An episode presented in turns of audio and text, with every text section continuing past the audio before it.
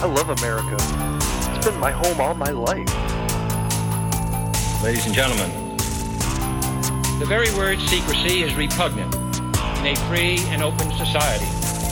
And we are, as a people, inherently and historically opposed to secret societies, to secret oaths, and to secret proceedings. In America, they want you and they track your every move. They're even putting poison in your food. In America, the people are too blind to see the truth. But it's too late, and there's nothing we can do. In America, just watch your favorite show and watch the news, so they can quit program you with your views. In America, obey the law, support the troops, and just get back, 'cause there's nothing we can do. I love America. It's been my home all my life. If you don't know the past, you're only doomed to repeat it. Welcome to Public Access America.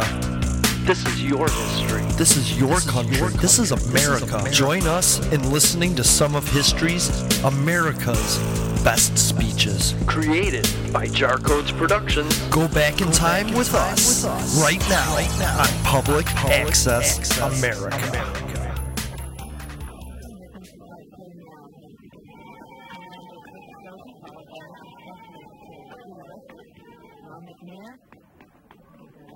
Mike Smith, followed by Kristen McAuliffe, featuring Faith, Ellison Onizuka, and favorite specialist, Greg Jarvis.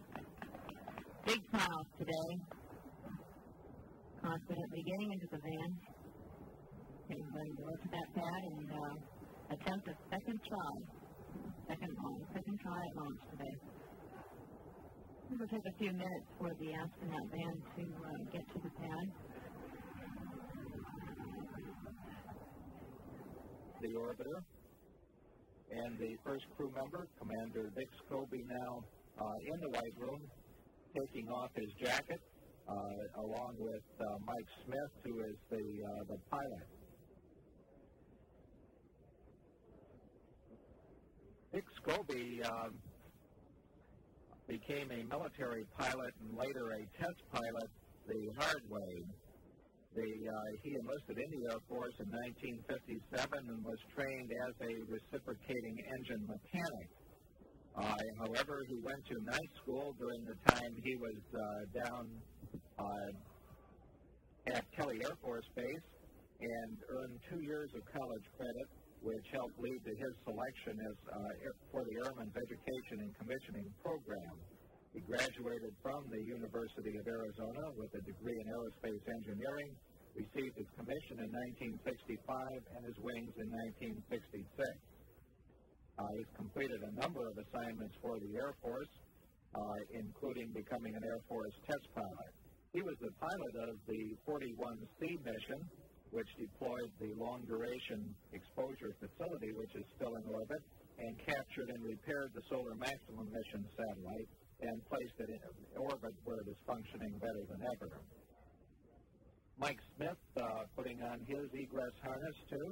Uh, they're going to be going very fast today to get out of the cold and into the cabin. Uh, he was one of the, Mike Smith is one of the few rookies on board this flight.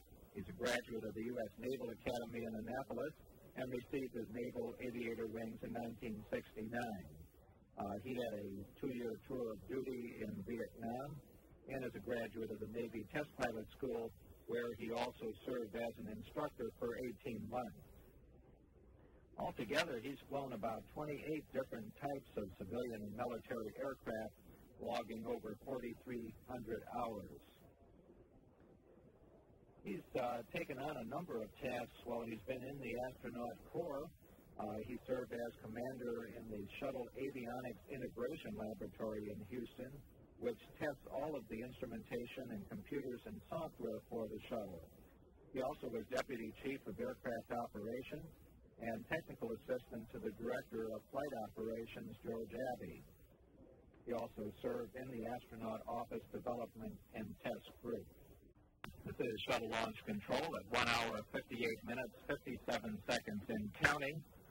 And Doctor Judy Resnik, uh, who was mission specialist for the S T forty-one D mission on her first flight, is in the White Room now preparing to put on her egress harness and get ready for her entrance into the orbiter. On her first flight, three satellites were deployed, and she was responsible for um, operating the remote manipulator arm on that particular flight. She's also responsible for operating the arm for placing the Spartan Halley spacecraft in orbit and then recovering it later in flight. That will be put in orbit uh, over the side of, on the second day. The orbiter will move about five miles away and allow it to function and look at uh, Halley's comet for forty hours and then go back and pick it up and bring it back to Earth. Her undergraduate degree was from uh, Carnegie Mellon University, and she earned her P H D in electrical engineering from the University of Maryland. Prior to joining NASA in nineteen seventy-eight uh, as a mission specialist, uh, Judy Resnik worked as the senior systems engineer in product development for the Xerox Corporation in California. She's a native of Akron, Ohio, and also a classical pianist, and enjoys flying and bicycling in her spare time. Ellison Onizuka, uh, also in the White Room. Actually, everybody's going to be in there shortly uh, as they uh, get ready. Uh, the uh, teacher observer, uh, Kristen McAuliffe, has been handed an apple by the uh, closeout crew. Ellison Onizuka now uh, Uh, getting his egress harness on. Uh, the native of Hawaii is a graduate of uh, Kona Waena High School and earned both a Bachelor and Master of Science degree in Aerospace Engineering from the University of Colorado. After receiving his commission in the Air Force, he served as a flight test engineer and participated in the flight programs and system safety engineering for a wide variety of aircraft. He graduated from the Air Force Test Pilot School and then served on the staff. Onizuka is one of the astronauts known as the Cape Crusaders, who were assigned to K S C for a period of time of several launches and work with the orbiter test and checkout teams and the launch support crews. Uh, the uh, astronaut support person on board, uh, uh, Sonny Billy Bob Carter, is uh, also one of the Cape Crusaders uh, at the present time. Okay, apparently one of the crew left their gloves uh, in the astronaut. Now, between the orbiter, uh, the firing room here at Kennedy Space Center, and Houston. The booster engine gimbal now underway. T minus fifteen seconds. Two, one. And liftoff, liftoff of the twenty-fifth Space Shuttle mission, and it has cleared the tower. Roger, roll, Challenger. Good roll program confirmed. Challenger now heading downrange.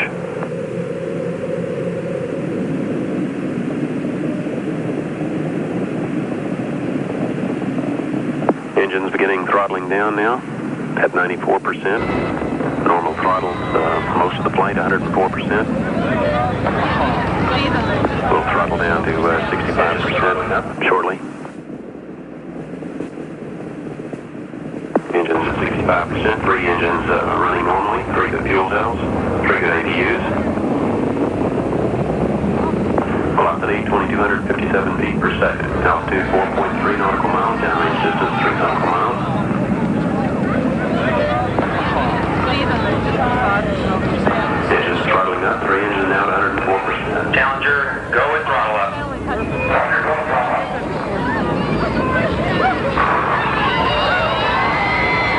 One minute, fifteen seconds, velocity twenty-nine hundred feet per second, altitude nine nautical miles, downrange distance seven nautical miles.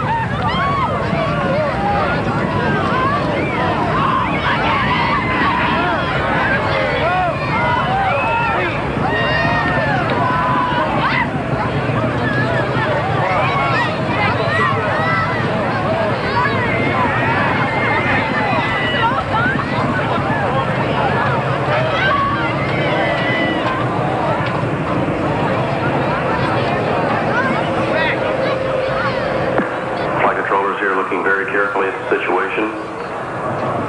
Obviously a major malfunction.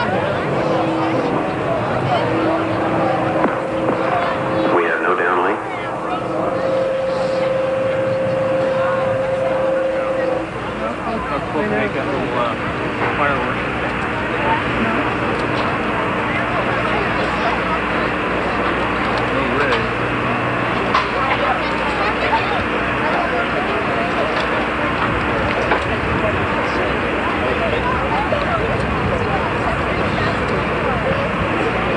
See that, that shower back there? See that?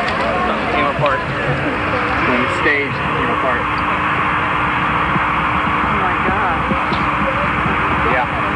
have a report from the flight dynamics officer that the vehicle has exploded. Flight director confirms that. We are looking at uh, checking with the recovery forces to see uh, what can be done at this point.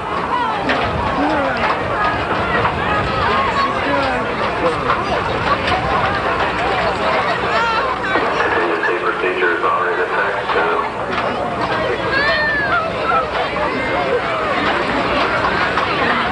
Get me the wrong stuff.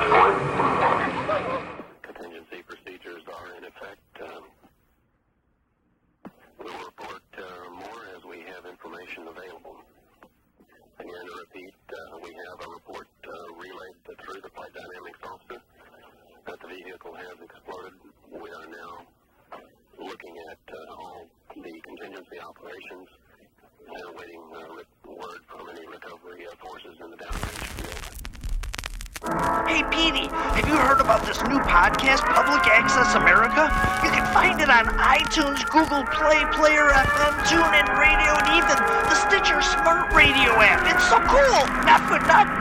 But are you a German spy? Because that sounds like technology. It's like that new thing, the radio, or a newspaper for your ears. You can even follow their production company, Jarcode's, on Twitter or Facebook, and find all new episodes posted every day. Oh, that's cool. I don't care nothing about no planes, but I gotta hear the latest episode of Public Access America now. Oh, watch the bomb.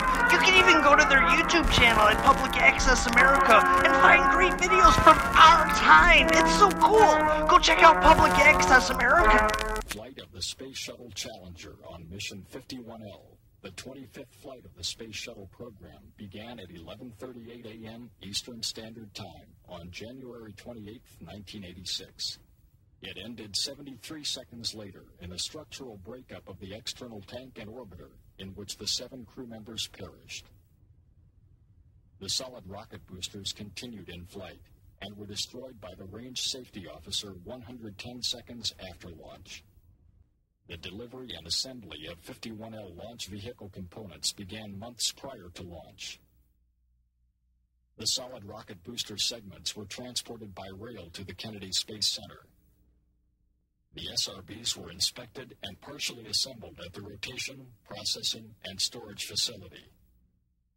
The segments were then moved to the Vehicle Assembly Building, or V A B, where they were stacked on the mobile launch platform. The external tank arrived at K S C by barge and was moved into the V A B, where it was checked out and mated to the stacked solid rocket boosters. After orbiter checkout, Challenger was rolled into the V A B and mated with the assembled external tank and S R Bs. The S T S fifty-one L vehicle was transported from the V A B to the launch pad on December twenty-second, nineteen eighty-five. At a crawler speed of approximately one mile per hour, the journey takes about six hours. The launch was rescheduled several times, resulting in the final countdown on January twenty-eighth, nineteen eighty-six. The weather was forecast to be clear and cold, with temperatures dropping into the low twenties overnight. The fueling of the external tank began at one twenty-five a m Ice had accumulated on the launch pad during the night. Several water systems were opened slightly and allowed to flow into drains. The drains froze and caused overflows. High wind gusts spread the water over large areas and ice formed. The air temperature at launch was thirty-six degrees Fahrenheit.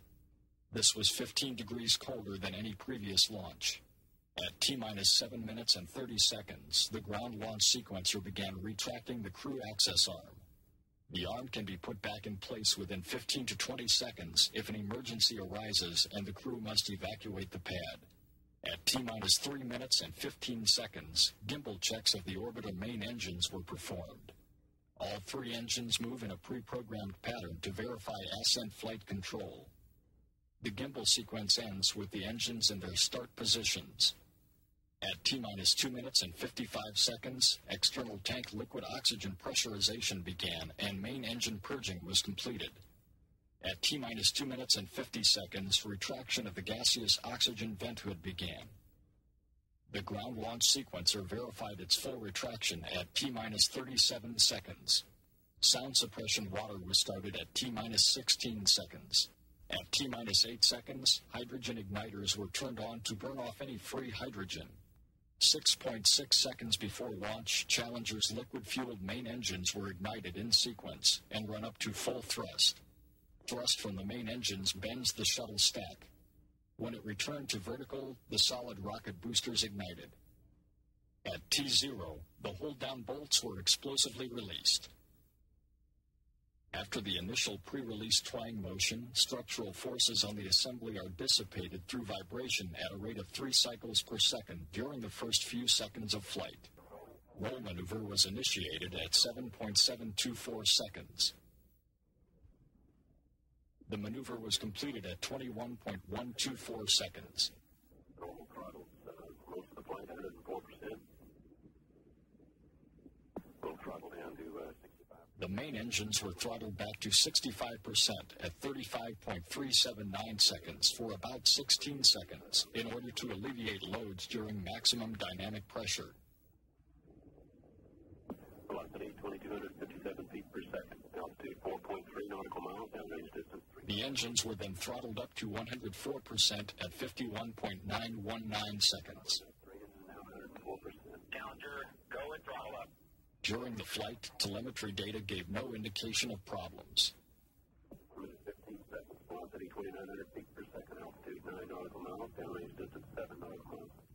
The solid rocket boosters continued in flight and were destroyed by the range safety officer one hundred ten seconds after launch.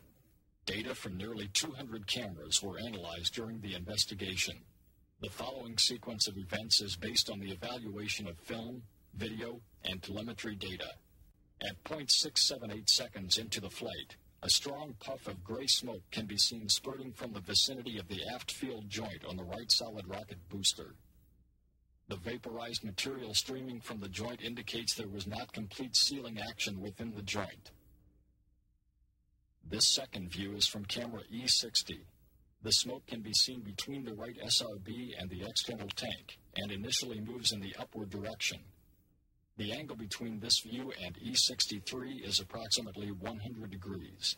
With E sixty and E sixty-three side by side, it is clear that when smoke is first visible to camera E sixty, it is not yet visible to E sixty-three. zero point two seconds later, it becomes visible to E sixty-three and is seen in multiple lobes, or puffs, reaching maximum visibility at about one point nine seconds. A third, higher-resolution camera, D sixty-seven, was located east of the launch pad. Smoke appears to the right side of the S R B only, while normal water condensation vapors appear to the left. This plan shows that none of the cameras directly view the surface of the right S R B in the shaded region of the graphic. Analysis of film from several pad cameras indicated that the smoke came from between two hundred seventy and three hundred ten degrees on the circumference of the aft field joint. As indicated on these pre-flight photos, the smoke emerged from just above the strut, between the S R B and E T, at a point along the longitudinal axis near the aft field joint. The multiple smoke puffs occurred at a rate of about four times per second, approximating the frequency of the structural load dynamics and resultant joint flexing. This flexing increased the gap between the tang and clevis at the location of two rubber O-ring seals. Last evidence of smoke above the aft attach ring appears at two point seven three three seconds. The last indication of smoke dispersing below the aft dome appears at three point three seven five seconds. Film records of the assembly of the solid rocket booster were reviewed to determine any evidence of cause for the smoke. Photographs taken just prior to mating of the booster segments at the aft field joint show the O-rings installed in the grease clevis grooves. A subtle variation was detected, but through computer enhancement was determined to be a shadow caused by irregularities in the grease. No evidence of O-ring defects was observed in any of the stacking photography. The facility gaseous hydrogen vent arm was not captured after retraction at launch. Film analysis, however, showed that it did not rebound and contact the vehicle or contribute to the accident. Post-launch inspection of the hold-down posts revealed that the kickspring assemblies on four of the posts were missing. Detailed analysis determined that the assemblies could not have become detached prior to T plus eight hundred fifty milliseconds and were not a contributing factor to the smoke observed at liftoff. The next significant event was the development of the S R B burn-through plume. Camera E two oh seven, located about six miles north of the launch pad, shows the growth of this plume. The first evidence of flame appeared on the right solid rocket booster at fifty-eight point seven eight eight seconds. This occurred as the main engines had been throttled up to one hundred four percent thrust and the S R Bs were increasing thrust. Camera E two oh three was located west of the launch site and gives an aft view. The exposure was set for the booster nozzle plumes. This graphic illustrates the location of the flare. The flare was located near the aft field joint, approximately three hundred degrees circumferentially, which is consistent with the location of the smoke emissions at liftoff. Within half a second, the flame had grown into a continuous and well-defined plume. At about the same time, telemetry showed a divergence in chamber pressures between the right and left S R Bs. Pressure in the right S R B chamber was lower as a result of the growing leak. The plume is seen here impinging directly onto the surface of the external tank and the lower aft strut at sixty point two four eight seconds. At about sixty-two seconds, the control system elements began to respond to the forces caused by the plume. As recorded on E two oh seven and E two oh four, the first visual indication that the anomalous plume penetrated the external tank was seen at sixty-four point six six seconds as an abrupt change in the shape and color of the plume. This is an indication of hydrogen leaking from the external tank. At sixty-four point seven oh five seconds, a bright sustained glow developed between the orbiter and the external tank. Slight changes in the hydrogen tank pressure telemetry data confirmed the leak two point two seconds later at sixty-six point eight seconds, when the L H two tank pressurization system could no longer maintain its normal repressurization rate. At seventy-two point six seconds, the L H two tank pressure could no longer be maintained, indicating that the leak path had significantly increased and was growing rapidly. At seventy-two point two seconds, the guidance system showed that right S R B motion diverged from the orbiter and left S R B, indicating that the lower E T S R B strut was severed or pulled loose. During this time frame, exaggerated steering commands and control system responses registered in telemetry data. At approximately seventy-three seconds, both liquid hydrogen and liquid oxygen pressure to the main engines showed a significant drop. This was followed at seventy-three point one two four seconds by the appearance of a circumferential white pattern around the E T aft region, suggesting L H two tank structural failure. thirteen milliseconds later, at seventy-three point one three seven seconds, vapor was observed at the inner tank, indicative of the liquid oxygen tank failing. This can be attributed to abnormal loads induced by either the right S R B rotation at the forward attach point or the propulsive forces created by the L H two tank aft bulkhead failure, probably both. Within milliseconds, liquid oxygen was observed streaming along the external tank. At seventy-three point one nine one seconds, a flash was observed between the E T and orbiter that was immediately followed by the start of total vehicle breakup at seventy-three point two one three seconds. During the next one hundred milliseconds, additional flashes occur in the S R B forward attach area. As the E T broke up, the released fluids vaporized rapidly, producing an expanding cloud of gases, vapors, and cryogenic fluid with embedded debris and localized combustion of mixed gases. No shock wave or other evidence of a violent explosion was detected in the imagery. Illumination from a combination of S R B plume radiance, reflected sunlight, and peripheral burning of gases gives the cloud the appearance of a fireball. By seventy-three point six seconds, the main engines were in automatic shutdown mode as a result of reduced propellant pressures. The last telemetry from Challenger was received seventy-three point six one eight seconds after launch. The actual vehicle breakup was essentially obscured from view by the vapor cloud, which abruptly enveloped the vehicle. Hundreds of fragments were noted exiting the E T cloud. Those identified included the shuttle main engines, the left wing, crew cabin, and both S R Bs. Approximately one second after initial breakup, film showed the front segment of the orbiter emerging from the cloud. The nose, crew cabin, and a portion of the cargo bay make up the orbiter in this view. Nitrogen tetroxide oxidizer from the forward reaction control system provided a distinctive orange-brown color to the cloud. By seventy-four point five seven eight seconds, a yellow cloud or flash was visible near the orbiter nose segment. This is believed to be caused by burning monomethylhydrazine from the forward R C S. The flash reaction from the R C S propellants abated, revealing separation of the nose section from the crew cabin. Less than a quarter of a second later, the crew cabin was noted to be severed from the cargo bay. Igniting a propellant discharge continued to be observed from the forward R C S. A camera south of the launch pad recorded a wider array of debris exiting the vapor cloud. The initial emergence of the crew cabin from this perspective was at seventy-five point two three seven seconds. The initial path of the crew cabin from the vapor cloud carried it across the path of an adjacent contrail, clearly revealing its truncated form and attitude. The left wing became visible at seventy-eight point five three one seconds. The main engines and crew cabin are also identifiable. After ten seconds, the crew cabin was seen again with the front end and top of the cabin visible. As the subject moved further away and dropped lower on the horizon, the quality of the image for visual analysis deteriorated rapidly. Long-range tracking cameras followed the S R Bs through range safety destruct. At approximately seventy-five point eight seconds, the right S R B was seen exiting the cloud. Camera E two oh seven shows the right S R B after the breakup, and the joints are clearly visible except for the aft field joint. This confirmed the location of the plume along the longitudinal axis of the S R B.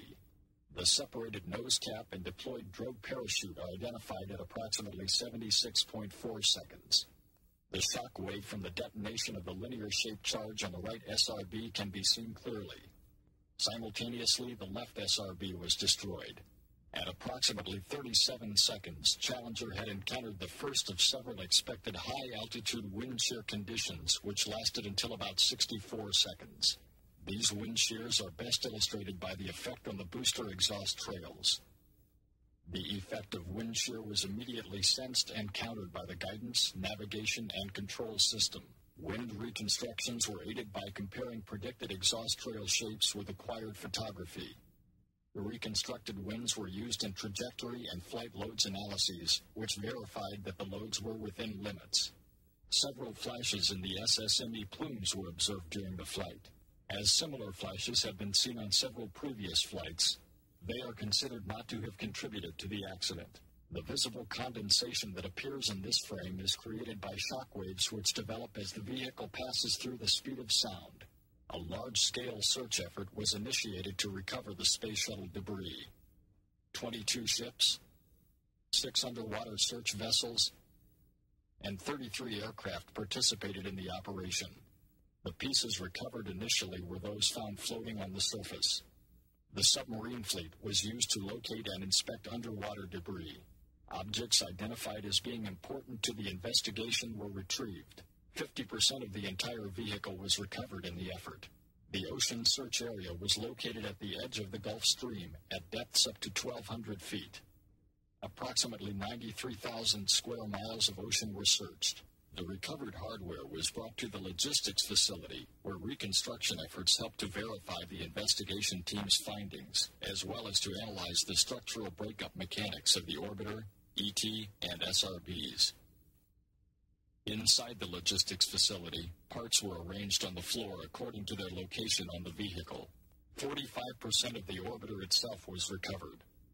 The debris confirmed that the orbiter and its payloads did not contribute to the cause of the accident and that the orbiter breakup was a result of aerodynamic effects rather than explosive effects. Shown here are parts of the orbiter forward fuselage structure, which surrounds the crew cabin. Extensive heating and erosion was detected on the right aft section of the orbiter. The paint was scorched and blackened on the right side of the aft fuselage. Thermal distress was apparent on the right rudder speed brake, while the left showed little effect. Thermal effects were also seen on the Elevon. The aft left side of the orbiter showed no apparent sign of heat damage. The remaining recovered parts of the orbiter showed no evidence of fire or explosion from within the vehicle. All three main engines were recovered and helped to verify that they did not contribute to the cause of the accident. The external tank was similarly reconstructed. twenty-five percent of the liquid hydrogen tank, eighty percent of the inner tank, and five percent of the liquid oxygen tank was recovered. Most of the external hardware was also recovered. The nose cap sustained very little damage. In general, the recovered pieces were quite large. The spray-on foam insulation exhibited varying degrees of thermal effects from extreme charring to practically no effect. The external tank range safety destruct explosive charges housed in this cable tray were recovered undetonated. Eliminating them is a possible factor in external tank breakup. The inner tank region showed signs of buckling in the fore and aft direction. This would be consistent with the impulsive thrust that resulted from the sudden loss of liquid hydrogen from the aft section of the tank. This shearing failure of the forward attachment fitting with the right S R B was caused by the booster's rotation after the aft strut area failed. The stiffener stringers on the right-hand side of the inner tank show evidence of contact which match marks on the forward assembly of the right S R B. A section of the wing frame and a section of the aft dome from the lower strut attachment area was recovered in one piece. The lower strut attachment fitting had been pulled away. The effects of the anomalous S R B plume can be seen on the external tank, excluding an area which was shielded by the strut and attachment fitting. Approximately fifty percent of solid rocket booster hardware was recovered. An ordnance storage facility was used to house the motor case pieces, as some contained unburned propellant. Marks seen on the right S R B frustrum match the contact area shown previously on the E T inner tank stringers. The size and location of the burn-through, as indicated by the recovered S R B debris, were illustrated on an assembled booster. The aft center section of the joint shows a large hole centered at the three hundred seven degree circumferential position. The irregular hole is roughly rectangular and is about twenty-seven by fifteen inches. The steel case material showed evidence of hot gas erosion caused by combustion products flowing through the opening. The aft section of the right S R B showed a hole approximately thirty-three by twenty-one inches. The burned surface extended into the aft attached strut region. The exterior surface of the aft case featured a large heat-affected area. The shape and location of this heat spot indicates an impingement from the escaping gases. There was a small burn-through in the case wall which appeared to have penetrated from the outside in. This was due to the impingement of hot gases from the anomalous plume. The hole in the solid rocket booster segments was the result of the joint leakage on the right-hand S R B, which was determined to be the cause of the accident. The Presidential Commission concluded that the cause of the Challenger accident was the failure of the pressure seal in the aft field joint of the right solid rocket motor. The failure was due to a faulty design, rendering the seal unacceptably sensitive to a number of factors. Those factors include the effects of temperature, physical dimensions, the character of materials, the effects of reuse and processing, and the reaction of the joint to dynamic loading. More detailed analyses are contained in Volume three of the report of the Presidential Commission on the Space Shuttle Challenger accident.